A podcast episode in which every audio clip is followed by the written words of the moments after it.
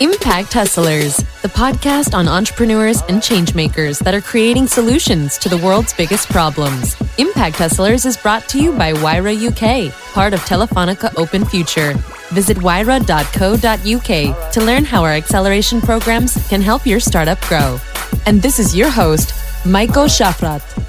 On today's episode, I'm talking to Charles Wiles, CEO and founder of Zzish. Charles is a former Google product manager and investor and started Zzish in 2014 to help teachers personalize their teaching by quickly assessing students' knowledge and recommending apps and resources that would help their students learn faster and better. Today, Zzish is being used by 145,000 teachers across 170 countries and has helped over 2 million students receive more tailored education. As we speak, Zzish is raising uh, funding on Crowdcube, uh, which is already overfunded. And it's a great pleasure to have you on the show, Charles. Well, thank you very much for having me. This episode is very close to my heart. Like the education system has been very close to my heart. I've been in the in the early years of school. I've been a good student, but very soon I lost interest because I felt it wasn't relevant to me. It wasn't really relevant what I wanted to learn and what I was curious about. So it's very close to my heart to see companies uh, innovate on that respect and make education more tailored and really look more at the individual students rather than what we know otherwise the educational system, which looks much more like the Industrial Revolution system of putting a standardized curriculum, forcing it in, into my brain, right? So, talk us a bit through how you're looking to revolutionize the education system or how your approach is to education for the 21st century. Sure. So, uh, yeah, that's a, that's a great way to kick it off, isn't it? The, um, yeah, really education, classroom education hasn't changed in, in, in 200 years, you know, from the Victorian times. Um, and, and I think most people with a sort of technology background would say that technology should be playing an important part in really transforming the way we learn. Um, I, I, um, and of course it hasn't yet. And what I what I what I sometimes talk about is you know the first generation of education technology really just digitized you know what was already there. You know you would take a book and maybe make it interactive or you would you know instead of doing a pen and paper test you turn it into an online test and set it for homework. Um, and the reality is that really hasn't changed the way people teach or the way children learn. Um, and as a result unsurprisingly you know the children's rate of learning and achievement ha- ha- hasn't really improved, you know.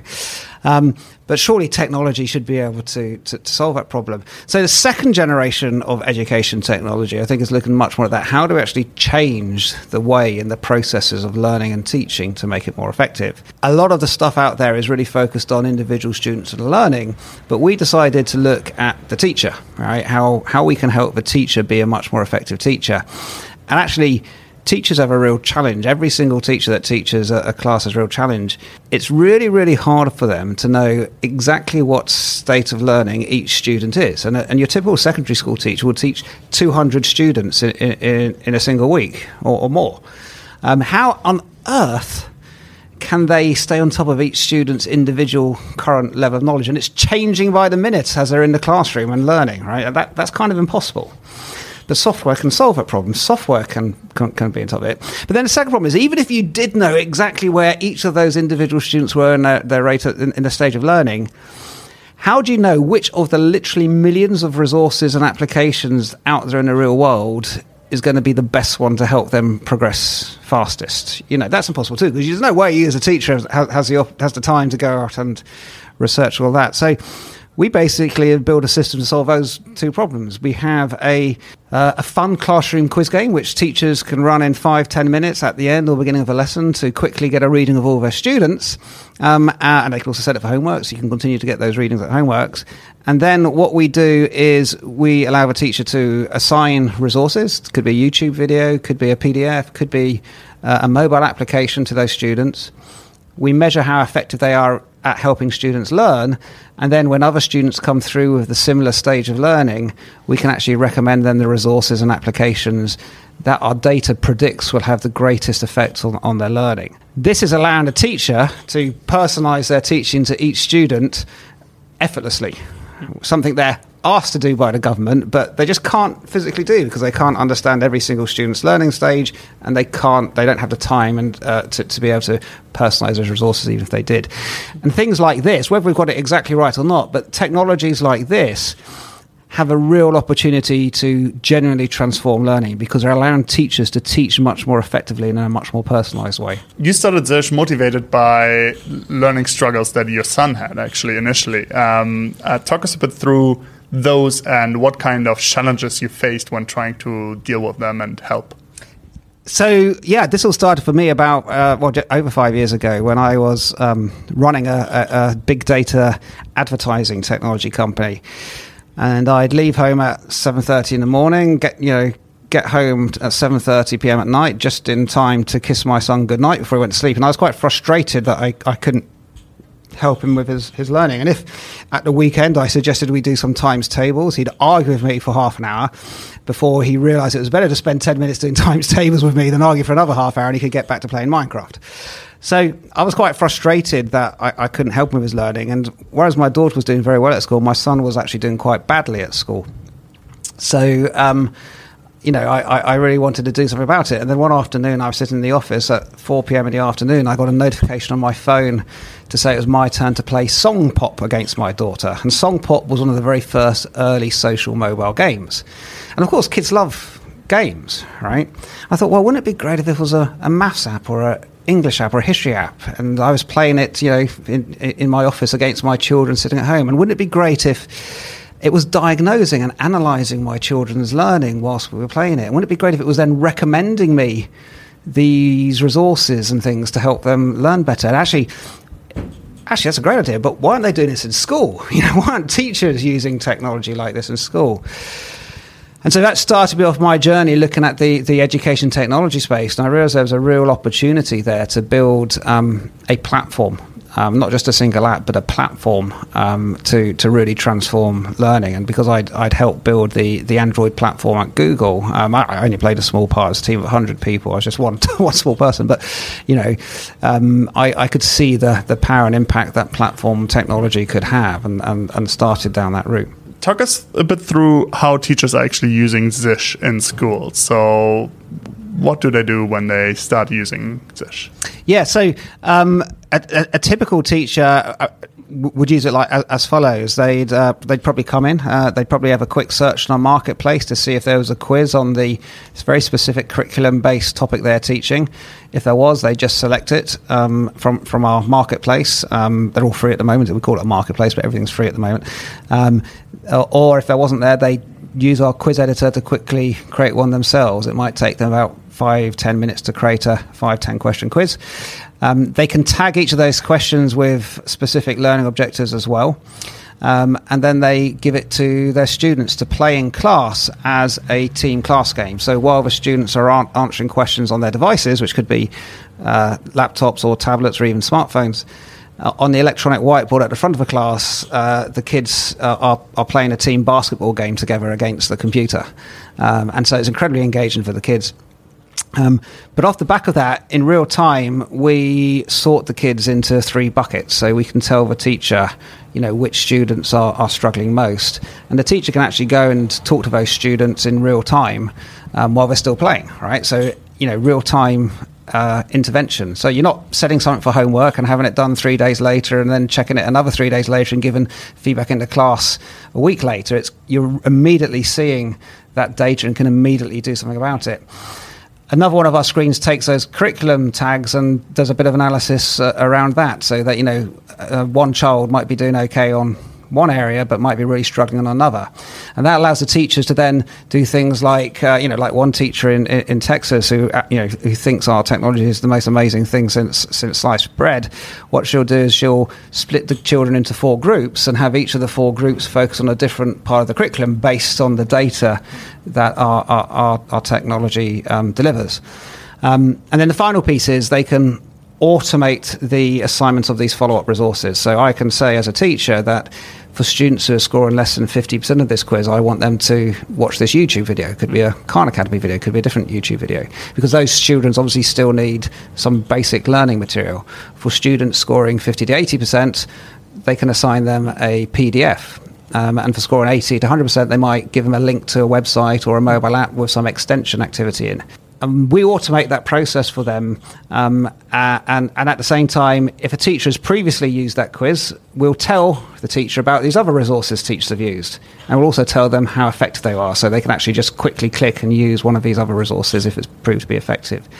And this whole process means that a teacher with, with 30 students in a class can very quickly personalize the teaching to each student using the best resources in the world. Mm. And that's in, in, incredibly powerful. The result um, children at the end of term are scoring 8 to 10% in their standardized end of year test scores. 8 to 10% more, I should say, not scoring 8 to 10%, mm. 8 to 10% more um, than they would have done otherwise. So it's already having a real impact on students' rates of learning. Is there any stories you could share from from students that have struggled um, and were able to really boost their performance and their, their, their education?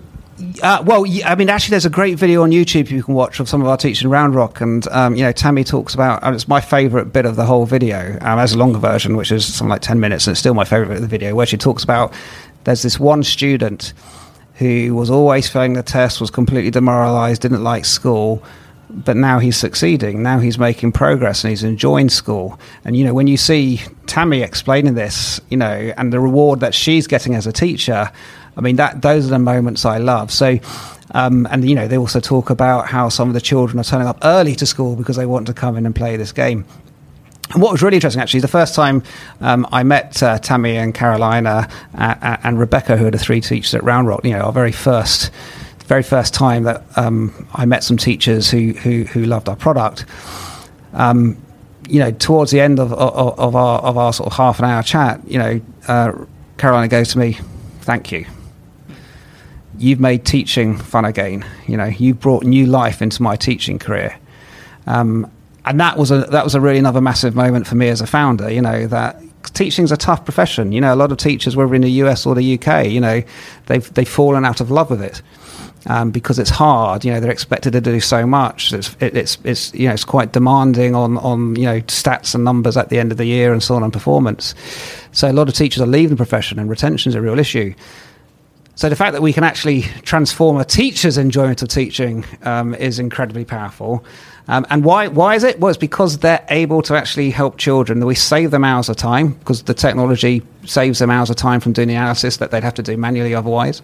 Um, and they're able to focus their efforts on the children at the right time and the right point. and the children are progressing and they're finding you know they're getting that love of teaching back again most founders i talk to uh, in the educational space they really struggle to get into schools at all um, um, not even mentioning selling to schools uh, what's your strategy? You obviously got a really good distribution and people are using uh, your product. How did you get in? Did you pitch to schools? Did you pitch to teachers? Uh, what are some of the best practices you might be able to share um, uh, with founders in the educational space? Yeah, so I mean, uh, you're absolutely right. I think um, um, selling to schools, education technologies, going to that market, um, it, it, it, it's actually well, it's not really hard actually. It's, it's actually quite easy, right? The trouble is, if you're selling to a school in, in the UK, um, it's not that it's hard, it's that your cost of acquisition for a software product in a UK school is typically around £2,000. You know, if, if you averaged out all your sales and marketing and everything costs um, over the course of a year and then saw how many schools you'd sell to, it would be around £2,000 and most people will sell their product for you know 500 pounds a thousand pounds a year now actually, you know, the chances are that school will keep using your product for five to 10 years. So the return on investment is not that bad, to be honest. Um, and sometimes I'll le- use it even longer. But the trouble is, if you're a startup, you don't have the cash to fund yourself to the scale at which point it becomes that self fulfilling um, business. If you get to that point of scale,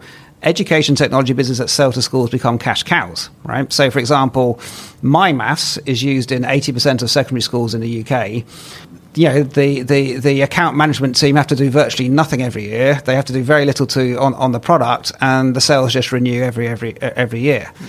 But so once you're at that point of scale, it's a very profitable business. But because it's you need so much funding to get to that point of scale, and most edtech companies don't get it because the VCs know that it's tough to scale in edtech. So you've got this kind of you know um, what, what's you know not a virtuous circle, a downward you know an in virtuous circle. It's really hard for UK edtech to get off the ground, um, and that's the problem. Um, but if you were well funded, you and you know, and you had the fund to get to that point of scale, you'd actually do really well. So um, the fact, you know, very early on, we realised that selling to UK schools was going to be really tough, hmm. um, and uh, one of the things we decided to do was focus instead on the US school system. And there's one really important difference between the US school system and the UK school system, which is that the US school system has a district system, right? So your average, the districts are sort of like location based, region based, and the average school district in the United States has seven schools. Um, uh, some of them, the biggest one is actually New York City to School District, which has a million students. Mm. So, I mean, if you manage to sell to New York City District, um, you know, at two dollars per student per year, that's a two million dollar annual contract, right? Um, very different to selling to a, a, an individual school in the UK. So.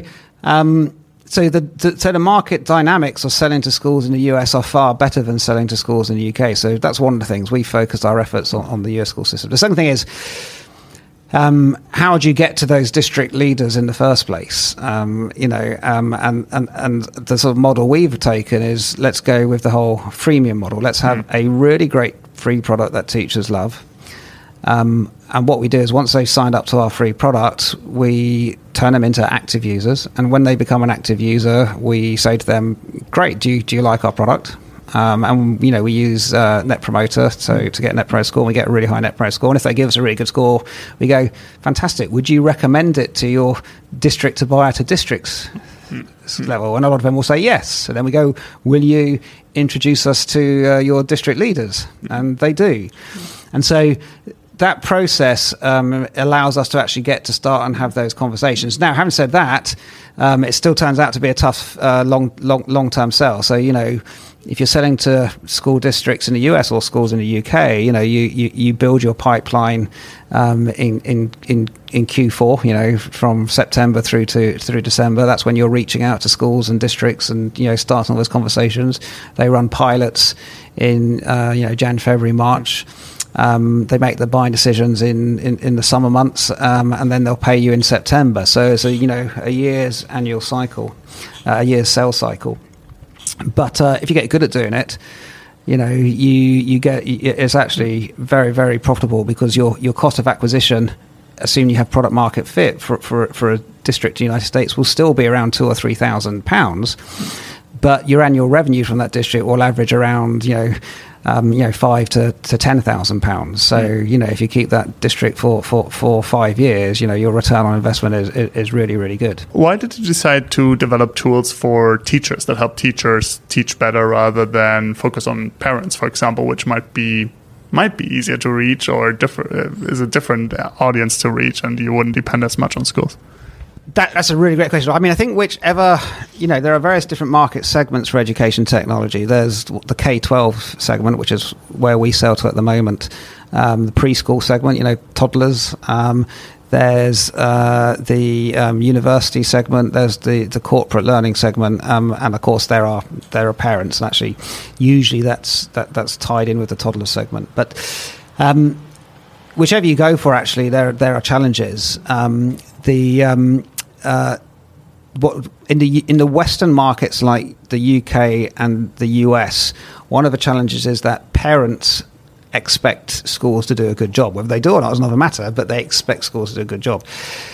Um, and I was looking at a chart the other day that sh- sh- I think showed UK at the bottom of the list um, that 23% of parents in the UK spend anything on their children's education um, privately, right? Either by going to a private school or by private tutoring, 23%. If you go to like China, it's 93%. In fact, in China, um, 50% of the 300 million uh, school children, K 12 children there, go to after school learning centers. That's 150 million children in after school learning centers. Yeah. Wow. Right. We don't even have that. The market doesn't even exist in the UK and the United States. Um, and, and, you know, that, that, same market exists in places like Hong Kong and Singapore and other, other, other Asian nations. Um, and actually in China, 10% of, of school children, so 30 million school children, go to private schools. In the UK, it's 7%, right? I mean, so 10%, I mean, it's crazy for a communist country that 10% of the kids are going to private schools. Now, both the after school learning centre market and the private school market, paid for by parents, of course, um, are both $100 billion markets in China alone. So, um, that's a roundabout way of saying selling to parents is a great model if you're selling into Asian markets. Um, but it, you know, I actually think if you're selling into Western markets, um, particularly United States, uh, the, the you know the schools market is actually a really good one, um, and actually schools in the United States spend thirteen point six billion dollars a year on education technology. Right, mm. so they're spending a lot. If you if you get yourself to a point of scale and traction and become one of the leading players in the market with a product people pay for, you can do exceptionally well in that market. And we see that that is your strategy, and obviously that you've early on decided to not only focus on the UK. You mentioned the US, you mentioned mentioned China. Um, you're in 170 countries yeah, used by teachers. Uh, what are the challenges about that approach as well? Because let's say quite early on you decided to go global um, with all the different educational systems, all the different cultures. How do you actually manage manage that, and uh, what are some of the roadblocks you're facing? Uh, that's uh, that's not a great question. I mean, I don't. Maybe you even noticed. I actually published uh, an article on LinkedIn about it uh, about yesterday. Um, it is challenging, and I think if you do try and go the global approach like us uh, very early, um, it does add overhead, and it does make it. Um, you know, you will make slightly so, slower progress in the short term. I mean, it, you know, you do have to do things like build internationalization into your product. You know, um, it's relatively straightforward to do. But then, you know, whenever you change your product and add new feature, new screens, you know, because our product now is in four different languages, you have to go out and do that, you know, that do all the work again to to to, to localize it. Um, so. Um, yes, you, you need if you're going to sort of take this kind of global attitude, you do need to be a little bit better funded than if you're just going to do it locally. But I think I think it's it's worth it. I think it's you know if you're a founder you know, if you think about your global strategy and you include it in your pitch deck, I think it goes down well because people realize you're thinking globally and you'll find it easier to raise money and you can raise more money and then you can have a, a bit of a global strategy. Um, you do still have to be careful. So, I mean, you can't just, um, you know, never go out and set up an office in another country until you're absolutely 100% sure that that's the right thing to do. Many companies, and even companies I've been in the past, have done that too early, right? So don't go and set up your US office until you're already selling into the US um, successfully and have got a reasonable amount of scale and can support the cost of that office. You know, it's it's easier than you think to um, you know start conversations with people around the world. Um, you know, I mean, we started. I won't say which one it was, but we started a conversation with an Asian Ministry of Education um, uh, four years ago, simply by looking for their email address on, on, on their Ministry of Education website and emailing them and getting a response the next day. And the conversation started. And two months later, we were in their offices pitching to them. And, and so, you know, you, would be surprised. Um, you know, if you just give it a go and try, things start to happen.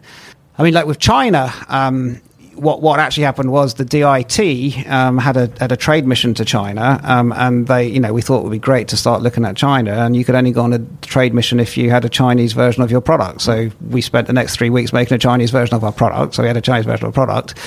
Um, I actually never got to go on the mission because I got to Bangkok and they wouldn't let me on the plane because a corner of my passport was, was, was torn.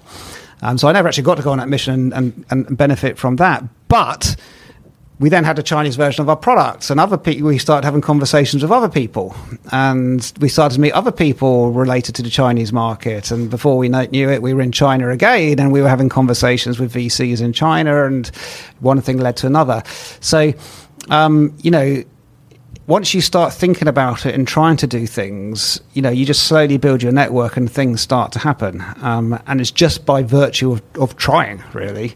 Um, and some things work and some things don't. So, you know, things can be very serendipitous. But if if if if they, these serendipitous things happen because you try lots of different things and some of them start to start to work. I want to talk a bit about long-term vision and how you're looking really to shape uh, the educational system and change people's lives and kids' lives uh, while they're learning. Think about the next 10 years.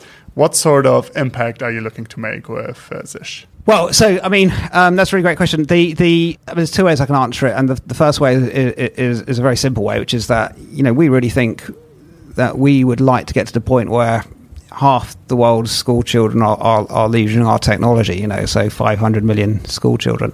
Um, but that doesn't really talk about impact. I mean, I think, you know, what, what we believe is that technology can has a, have a massive impact on learning. Now, a lot of what we, we, were talking about earlier was about the impact it can have in first world countries where, you know, teaching is already reasonably good and children um, get to go to school and everything. Um, but um, in many countries around the world, students don't get to go to school. Um, UNICEF uh, say that I think it's 264 million children don't get the opportunity of a school education around the world, and uh, that's crazy, right? That, that's crazy if you think about it. In the modern world, um, irrespective of technology, how can a quarter of the world's children not have the opportunity of going to school? Um, and actually, building schools is not the fundamental problem. Actually, the fundamental problem um, is uh, lack of trained teachers right? So there's a massive shortage of lack of trained teachers in any country in the world. But when you go to places like sub-Saharan Africa, of course, it, it, it, it it's, it's, it's magnified. And so, you know, part of the way we think of our software is, well, actually, it's a virtual teaching assistant, right? It, um, it's like having another teacher in the classroom that knows each of your students in, in really great detail, but has also been in a million other classrooms around the world and know what know what's work. And then because it can do the hard work of analyzing and recommending and finding the right resources, you don't need a teacher who is a real expert subject matter. All you actually need is a smart person who knows how to organize a classroom and uh, you know help the children when they get stuck and do things right. So you could actually have you know our software combined with a smart person um, and and help the children still still learn effectively. So I think you know there's that, that we, we can have an impact on multiple uh, multiple levels. Um, and actually, when I started out this business, I, I, used to say, you know, that our job is not done until a five-year-old child in the Philippines can pick up a smartphone and 20 years later be a brain surgeon or rocket science or whatever they want to be. Um, uh, and, and, that opportunity is the same for everybody around the world. Um, and so it's kind of like, you know, just by chance, we happen to be now, you know, working with the Philippines Ministry of Education. And you know, it's super exciting for us that, you know, you know, if, if, things continue to progress with them, that, that we could be really transforming the education system in the Philippines and helping those, you know, five year olds actually become rocket scientists or brain surgeons in the future. I mean, wouldn't that be amazing? You know, so um, yeah, that's our aspiration. Yeah, um, and um, I, you know, I see no reason why we shouldn't succeed of it. Um, ten years seems like a good time frame for to, to, to do it into me. I wish you all the best on that journey. Uh, thanks very much for joining me today, and all the best for that mission. Thank you so much. Thank you. This was Impact Hustlers. Impact Hustlers is brought to you by Wayra UK, part of Telefonica Open Future. Learn more about Wayra on www.wayra.co.uk.